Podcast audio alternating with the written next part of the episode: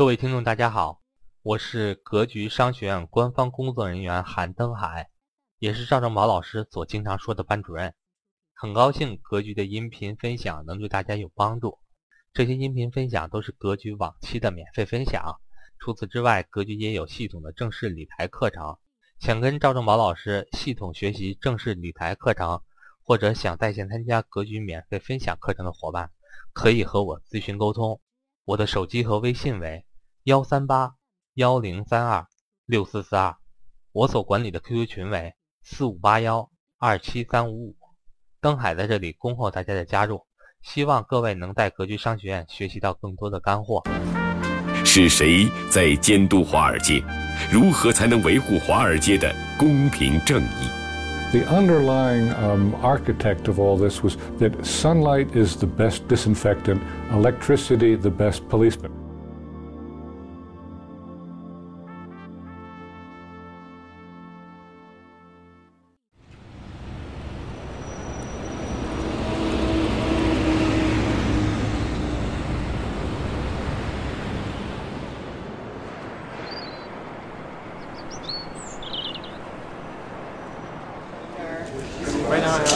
二零零九年十一月三日，一场普通的拍卖会吸引了众多的媒体。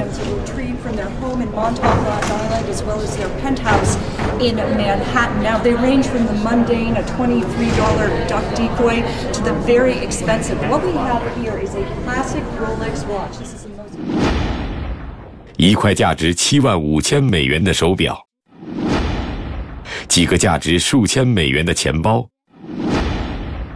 一件普通的高尔夫球衫，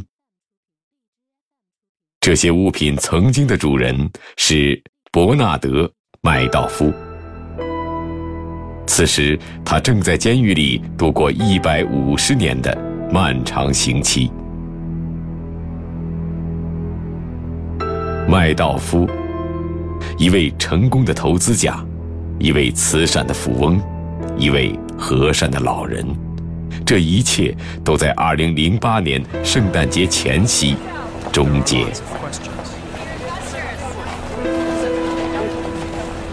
麦道夫事件给2008年的金融危机增加了一道注脚，人们开始质疑华尔街的贪婪是否是导致金融危机的一个重要原因，如何才能有效地遏制华尔街的贪婪？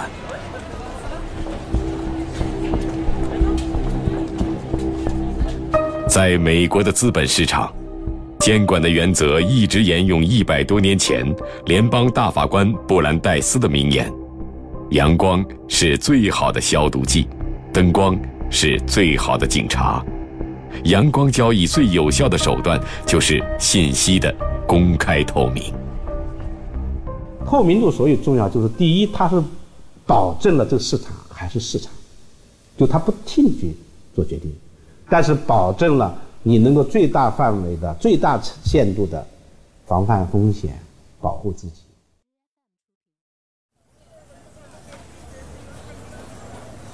历史上第一张股票诞生在一六零二年的荷兰，二百多年后，在英国才有了世界上第一个监管法案——公司法。法案第一次对信息披露有了这样的表述：招股书。必须披露具体信息，发行人对招股书的真实性负责，并要承担民事责任。一七九零年，美国在费城成立第一家证券交易所。一八一七年，纽约证券交易所在华尔街拥有了一间办公室。在这个美洲新大陆，资本市场表现了强大的生命力。在没有监管的年代，华尔街野蛮生长着。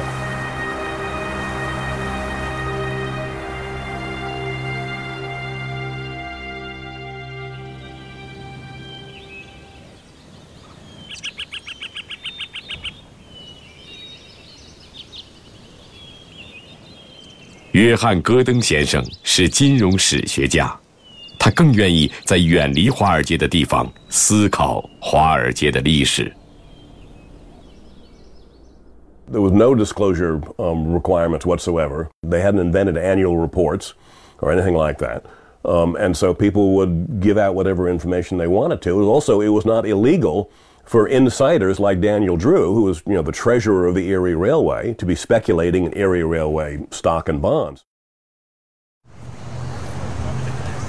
华尔街的历史上有一个传奇人物，他原本是一个从外地来到纽约贩卖黄牛的，后来成为了华尔街的金融家，他叫丹尼尔·德鲁。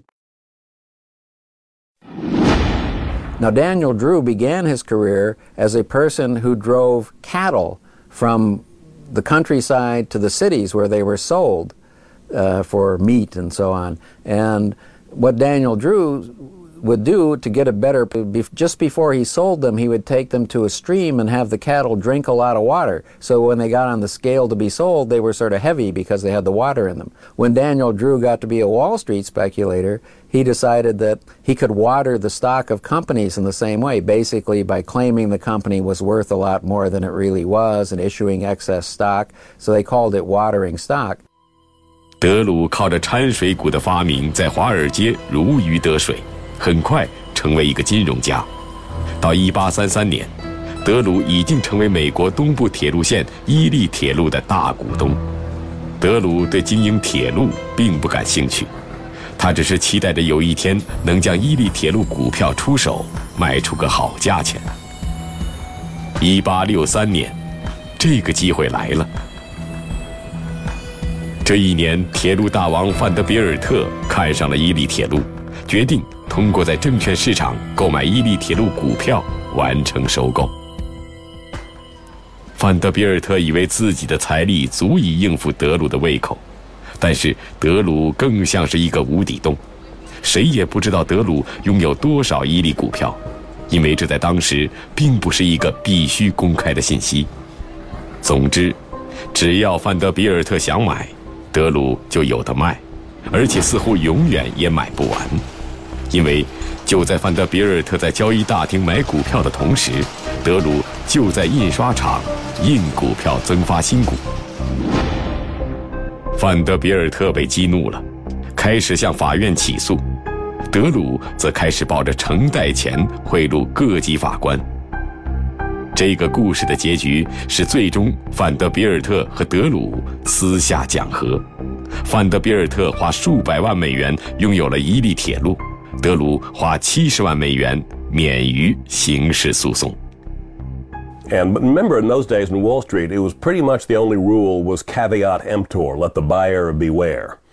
And so I don't think Daniel Drew felt that he was doing anything that was illegal or immoral, even. Um, today, we have a very different moral structure, and uh, we regard that as his behavior nowadays would be considered very corrupt indeed But I'm not sure he considered it corrupt. But remember, he was not a great thinker. He was not not educated man at all.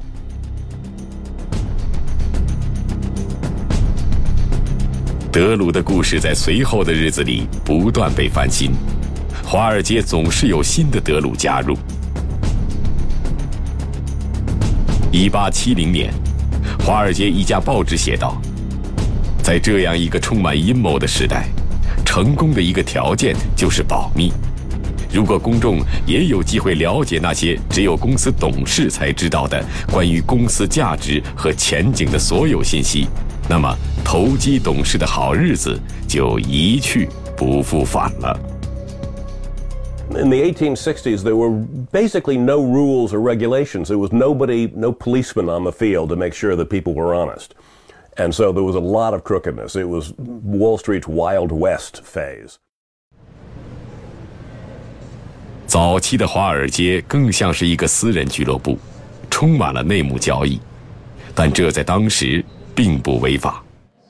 他为权钱交易提供了最完美的平台，华尔街也乐意效劳。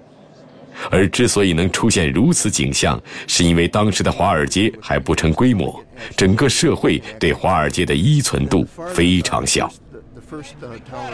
这样的历史一直持续了半个多世纪，直到交易所里的叫卖声传到华尔街之外。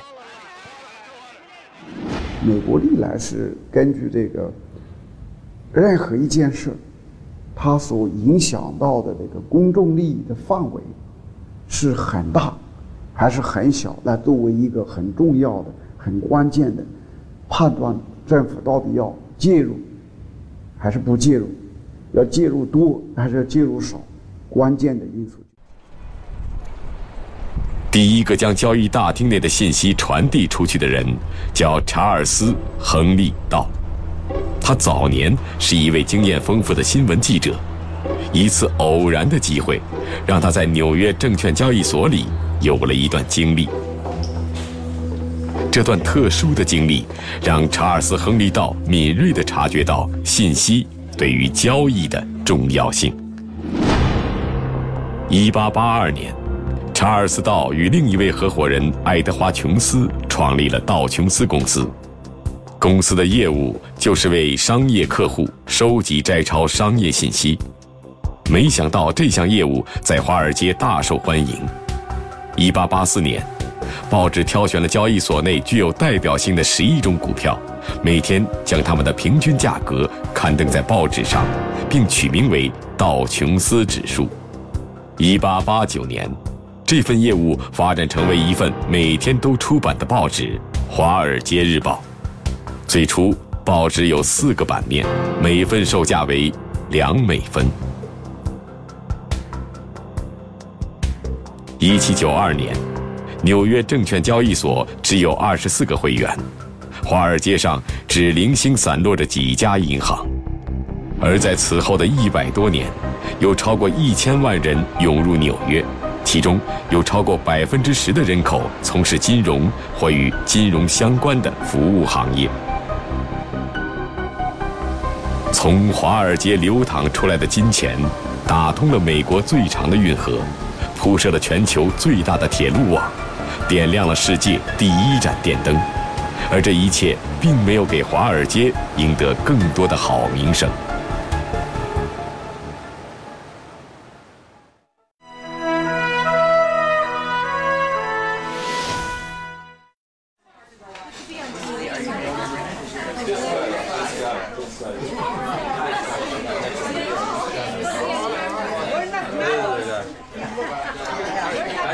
麦道夫曾经就住在餐厅的对面，是餐厅的常客。在邻居们的眼中，他只是一位和善的老人，并没有什么特别之处。Being like a normal, like any an older guy over sixty years old, have a nice jacket on, gray hair.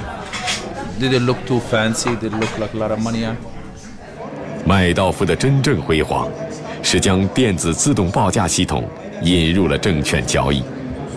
About 1971, I mean, computers were basically just sort of uh, showing up being used at that time and create some visibility, transparency in the marketplace. So we came up with the concept of developing a screen-based uh, trading mechanism where prices would be would appear on a on a computer screen, uh, and that was the that was the uh, start of Nasdaq. 一九七一年，美国推出纳斯达克，麦道夫是其中创始人之一。二零零零年，麦道夫投资公司已经成为纳斯达克表现最积极的五家证券代理商之一，麦道夫坐拥资产三亿美元。在很多人看来，麦道夫的个人事业已经达到顶峰。但是这一切并不能让麦道夫感到满足。二十五年前，麦道夫开始模仿一百多年前的一个投资商庞兹。庞兹是一位意大利裔投机商，一九零三年移民到美国。一九一九年，他开始策划了一个子虚乌有的企业投资，许诺投资者将在三个月内得到百分之四十的利润回报。然后，庞兹把新投资者的钱作为快速盈利付给最初投资的人，以维持他的资金链条。仅仅七个月，庞兹吸引了三万名投资者。一年之后，庞兹再也找不到新的投资者，资金链条终于断了，骗局大白天下，庞兹锒铛入狱，后人称之为“庞兹骗局”。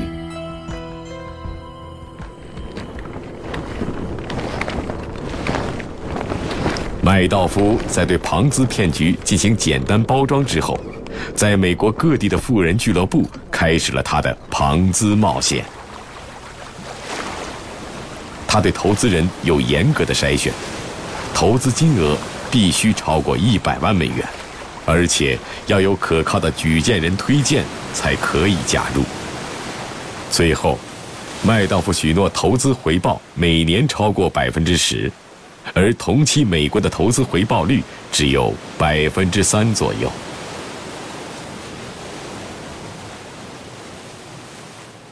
在一长串投资者的名单中。有大导演斯皮尔伯格，诺贝尔奖获得者威舍尔，另外还有西班牙银行巨头桑坦德银行、法国的巴黎银行、日本东京的野村控股公司和英国汇丰银行。Today's regulatory environment, it's virtually impossible to, to violate rules. It's impossible for you to go under, for a violation to go undetected. Certainly not for a, a considerable period of time. 二零零八年金融危机爆发， 欧洲的一家投资商希望能尽快赎回七十亿美元的投资，麦道夫精心维护的资金链条提前断裂。他最不希望看到的这一天，终于到来。二零零九年六月十六日，麦道夫被判一百五十年的监禁。然而，就在麦道夫事件发生的同时，世界各地还在重复上演着这个简单的骗局。二零零九年二月五日，一位七十五岁的日本商人被日本警方逮捕。他曾向投资者承诺百分之三十六的年回报，到案发时，他诈骗了数万名投资者，金额达到十四亿美元。二零零九年三月十七日，一位加拿大华裔被当地证监会警告停止投资业务。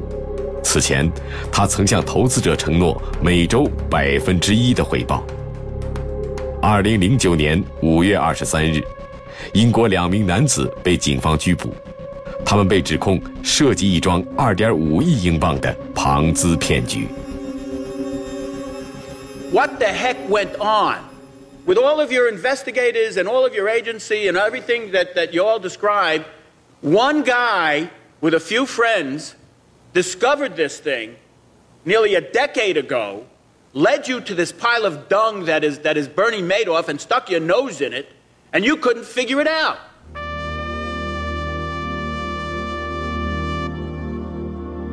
每一次金融危机的发生，人们都会质疑资本市场的监管。美国历史上最大一次金融危机爆发在1929年。 从1929年到1932年间。美国纽约证券交易所的市值由八百九十亿美元降至一百五十亿美元，在这期间，投资者信心完全崩溃，许多股票甚至完全无交易。美国国会在一九三三年时针对此事进行了听证。听证报告指出，大萧条之前股市之所以兴旺。主要原因是证券公司利用虚假信息进行炒作，而公司内部人也大量进行内幕交易，掠夺小股民。上市公司根本不注意信息披露，甚至不出年报。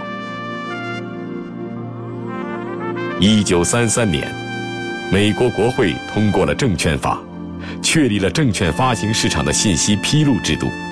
详细规定了招股说明书应披露的信息内容，以及对初次信息披露应承担的法律责任。一九三四年又颁布了证券交易法，对证券交易市场的信息披露进行法律约束。Well, essentially, the premise underlying the Securities Act of 1933 and 1934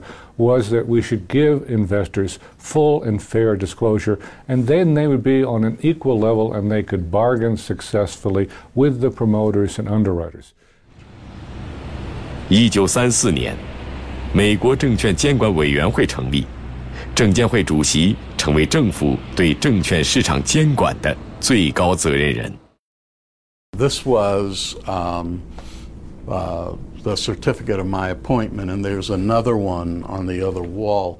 Um, 二零零一年三月，哈维·皮特被布什总统任命为美国证监会第二十六任主席。之前，他是一个律师事务所合伙人，年薪三百万美元。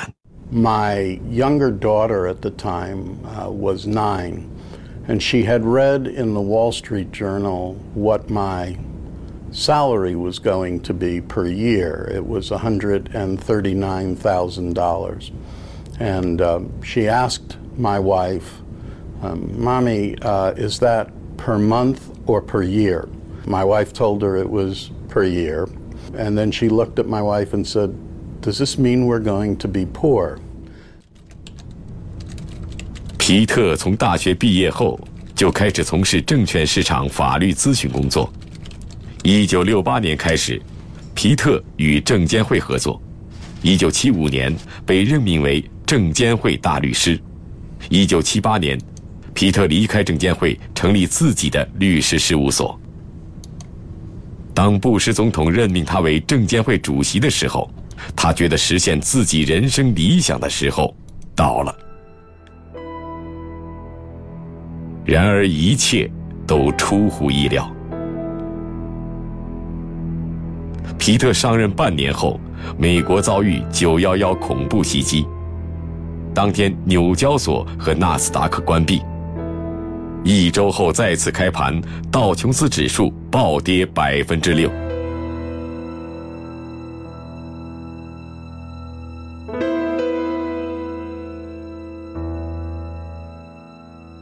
皮特认为，自己有足够的经验和能力应付突发事件，但是他没有料到，一场隐蔽更深、更为持久的灾难即将引爆。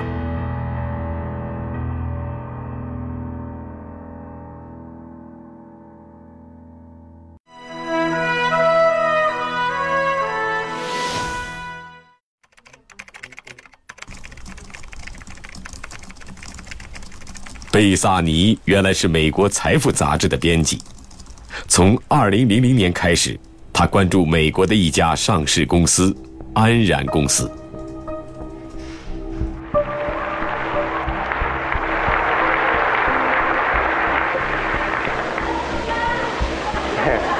Boy, I didn't expect that. But thank you. Thank you very much. Well, I'm delighted to be back. I'm sorry Jeff did resign. 当时的安然是世界上最大的综合性天然气和电力公司之一，是北美地区头号天然气和电力批发销售商，拥有员工超过两万名。从1995年连续六年被《财富》杂志评为全美最具创新精神的企业。2000年，在全球财富五百强中排名第十六位。当几乎大多数人都在为安然的斐然成绩感到兴奋的时候，贝萨尼却对这一切表示怀疑。I think as a journalist, you have to be skeptical but not cynical. And there's, there's a difference between the two. Skepticism is a willingness to ask questions, to believe that there might be more behind the surface, to believe that people may be missing something. 怀疑精神一直是记者最宝贵的品质。怀疑不是简单的否定，而是深刻的揭露。美国第二十六任总统西奥多·罗斯福将揭露新闻的写作者称为“八分者”，因为他们总是揭露社会光鲜外表下最丑陋、最肮脏的一面。十九世纪，一位美国女记者加入“八分者”行列，她就是埃塔·坦贝尔。埃塔·坦贝尔。一八五七年出生在宾夕法尼亚州的一个产油区，父亲是一个小的石油生产商。从小，他接受了良好的教育。大学毕业后，他成为一名记者，这在当时是很少有女性从事的职业。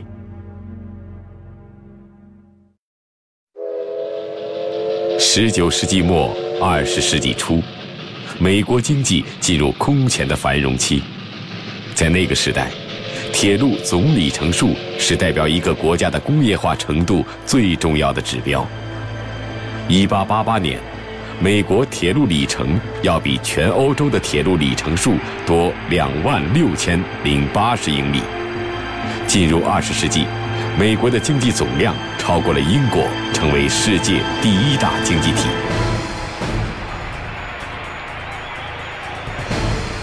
在空前的经济繁荣中，洛克菲勒这样的大资本家成为时代最光鲜的人物。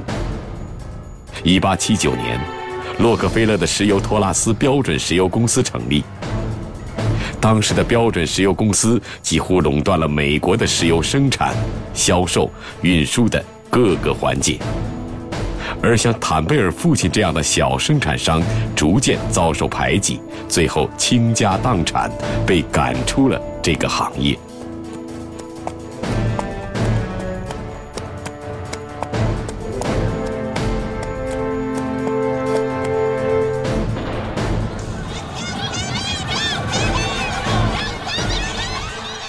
贝尔目睹了这场豪赌中的大人物的光鲜和小人物的落寞，他切身感受到了父亲的痛苦和无奈，他不能认同这就是简单的优胜劣汰，这是不公平的弱肉强食。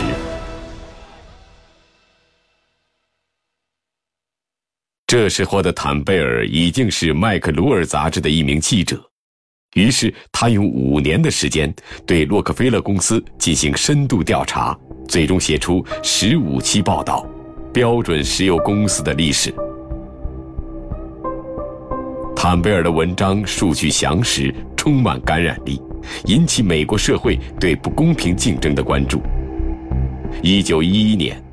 美国最高法院判定标准石油公司垄断违法，妨碍了自由竞争，并下令解散标准石油公司。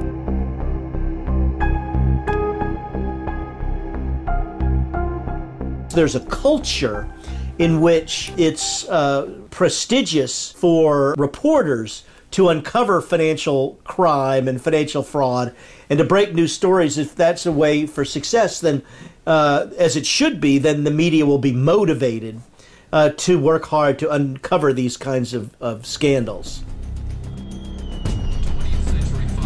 媒体在追求社会正义的同时，也逐步获得了社会的承认。社会开始给予媒体更广泛的权利。从二十世纪开始，世界各地的法庭都普遍承认媒体的监督职能。在美国，当媒体与个人或公司打官司时，媒体的胜诉率达到百分之九十二。It is very difficult for a company to bring a libel suit against a journalist. They have to have real evidence that the journalist has knowingly lied, has engaged in some sort of corrupt activity. But if you have correct facts and the company disagrees with the slant of the story, they don't have a case. 就像当初的坦贝尔调查石油帝国洛克菲勒公司一样。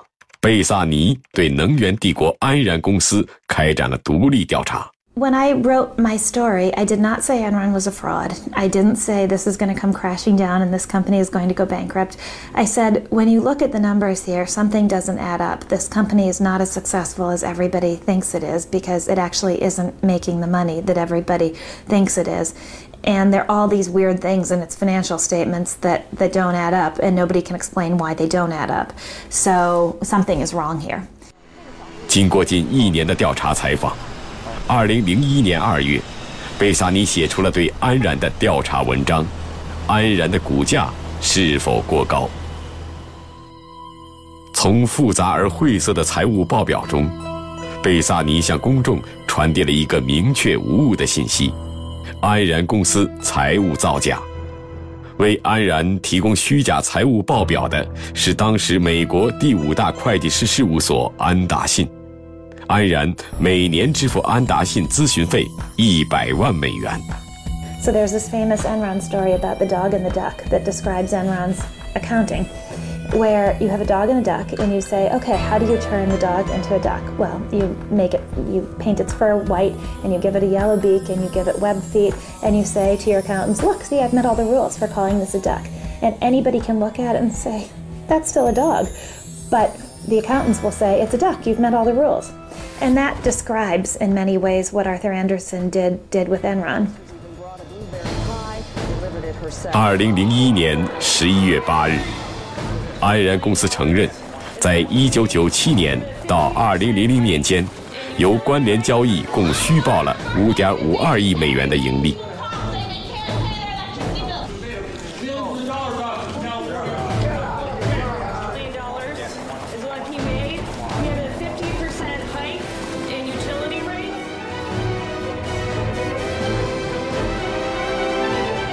十二月二日，安然破产，成为美国历史上最大的破产重组案。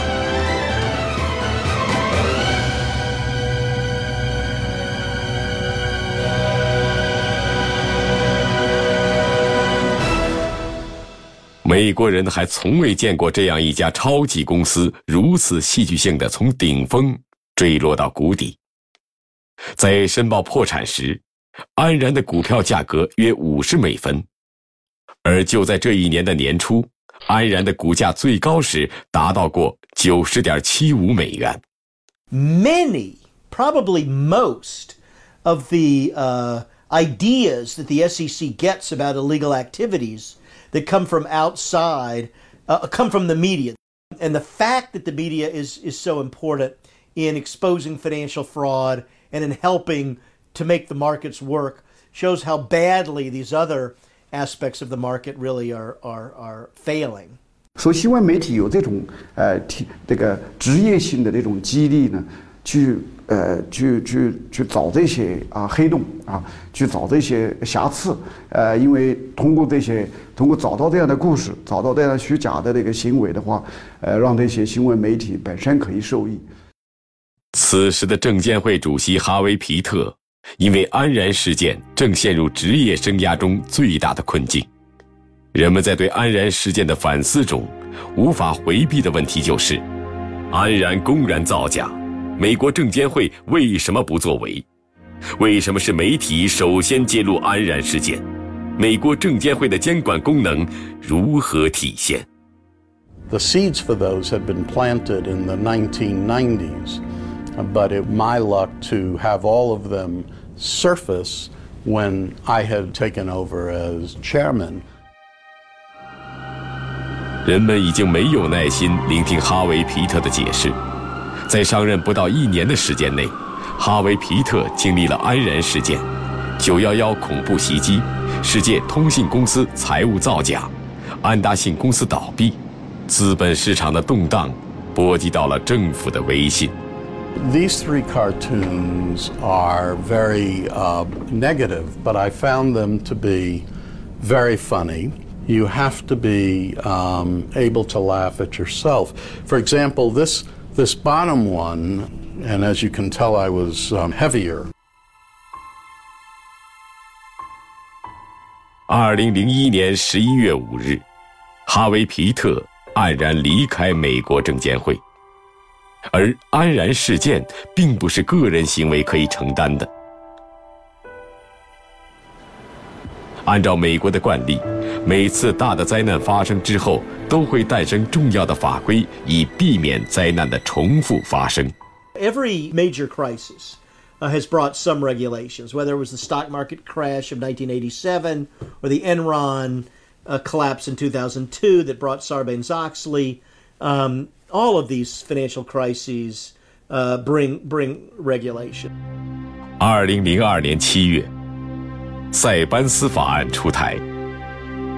塞班斯法案被布什总统称为自富兰克林·罗斯福总统时代以来，美国关于商业准则影响最广泛的改革行动，同时也被华尔街认为是最昂贵的法案。法案规定。所有的财务报表，企业法人都必须签字，以保证其真实性，并要承担法律责任。Five years ago, Sarbanes-Oxley was a barrier to companies entering the U.S. market. I would point out in the last two or three months, we've seen a series of very large Chinese companies uh, do their initial public offering here in the United States, partly because this market, being more closely regulated, gave them greater credibility.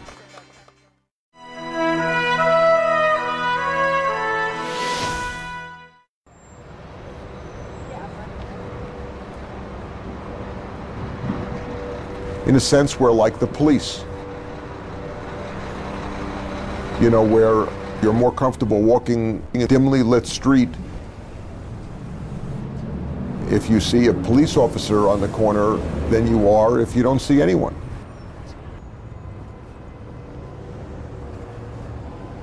And uh, everybody knows we're here. Uh, and we're ready to move on behalf of investors if somebody does the wrong thing. Hi, Miss Becky. 麦克斯是一家律师事务所的合伙人，公司主要承接集体诉讼官司。他称自己就像是华尔街的隐形警察，时刻在寻找华尔街的错误，这就是他的职业。Uh, you've lost now five hundred dollars. Uh, you, you as an investor could hardly afford to bring a lawsuit against a big company that defrauded you. Uh, you would never be able to do that uh, to recover your $500 in losses. Just by filing the papers would actually cost you more money to do it than you would be able to get back. 在资本市场有许多小的投资者，一旦他们受到大公司的欺诈，自身的力量难以与之抗衡，于是集体诉讼就可以将这些小的投资者联合起来，与大公司打官司，要求赔偿。早在1820年，美国就有了集体诉讼；1833年，美国就有了关于集体诉讼的法律规定。现在，每年的集体诉讼官司达到二百多件。也就是说，每年美国每百家上市公司中就有两家面临集体诉讼。We moved on to what we call the great mega frauds like WorldCom and Enron and Tyco, just enormously brazen frauds where executives basically committed massive accounting schemes, and we saw billions and billions of investor wealth just disappear.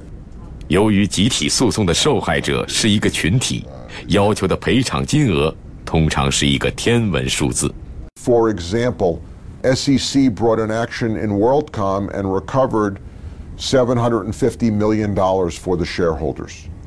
We recovered 6.2 billion dollars for the shareholders.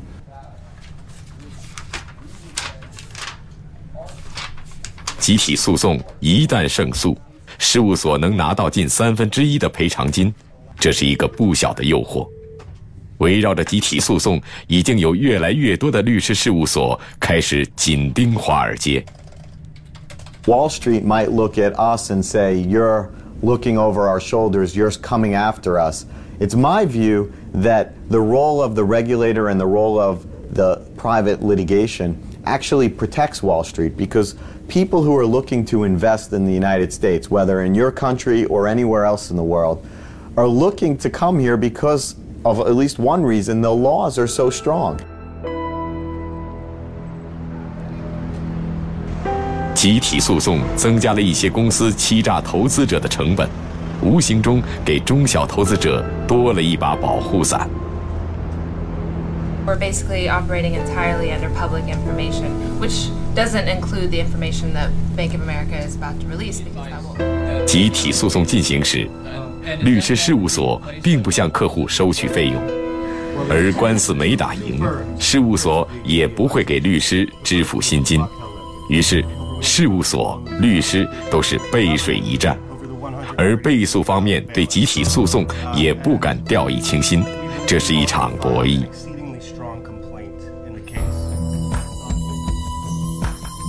二零一零年，在纽交所上市刚刚十年的丰田公司遭遇到汽车召回事件。美国十六个州的二十二家律师事务所准备向丰田发起集体诉讼，指责丰田的召回行动给车主造成了二十亿美元的损失。传票已由司法部门送达丰田公司。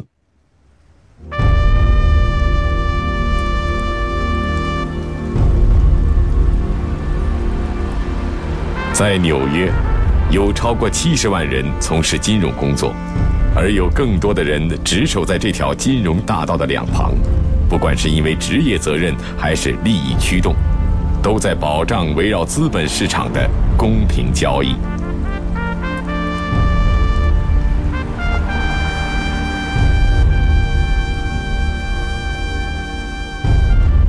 They say there's only two emotions on Wall Street fear and greed.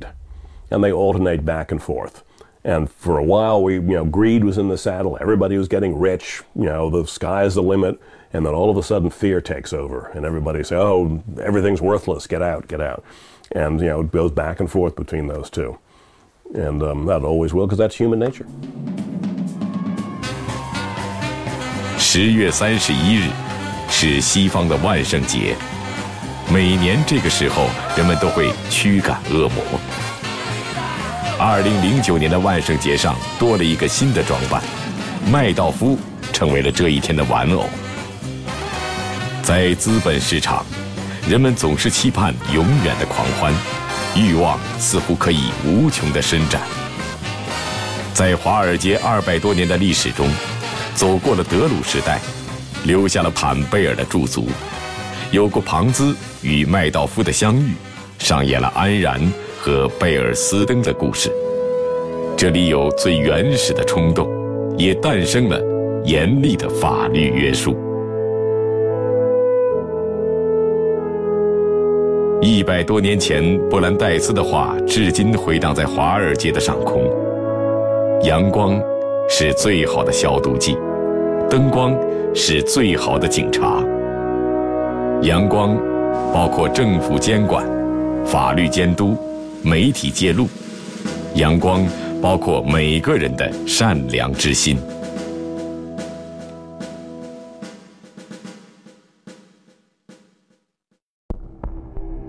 缘起一百多年前的一台缝纫机，开启了美国信贷消费大门；缘起五十多年前的房屋次贷，将美国拖入危机泥潭。金融创新是华尔街执着的追求，在演变中，华尔街穿越光明与黑暗。敬请收看《华尔街》第八集：明暗创新。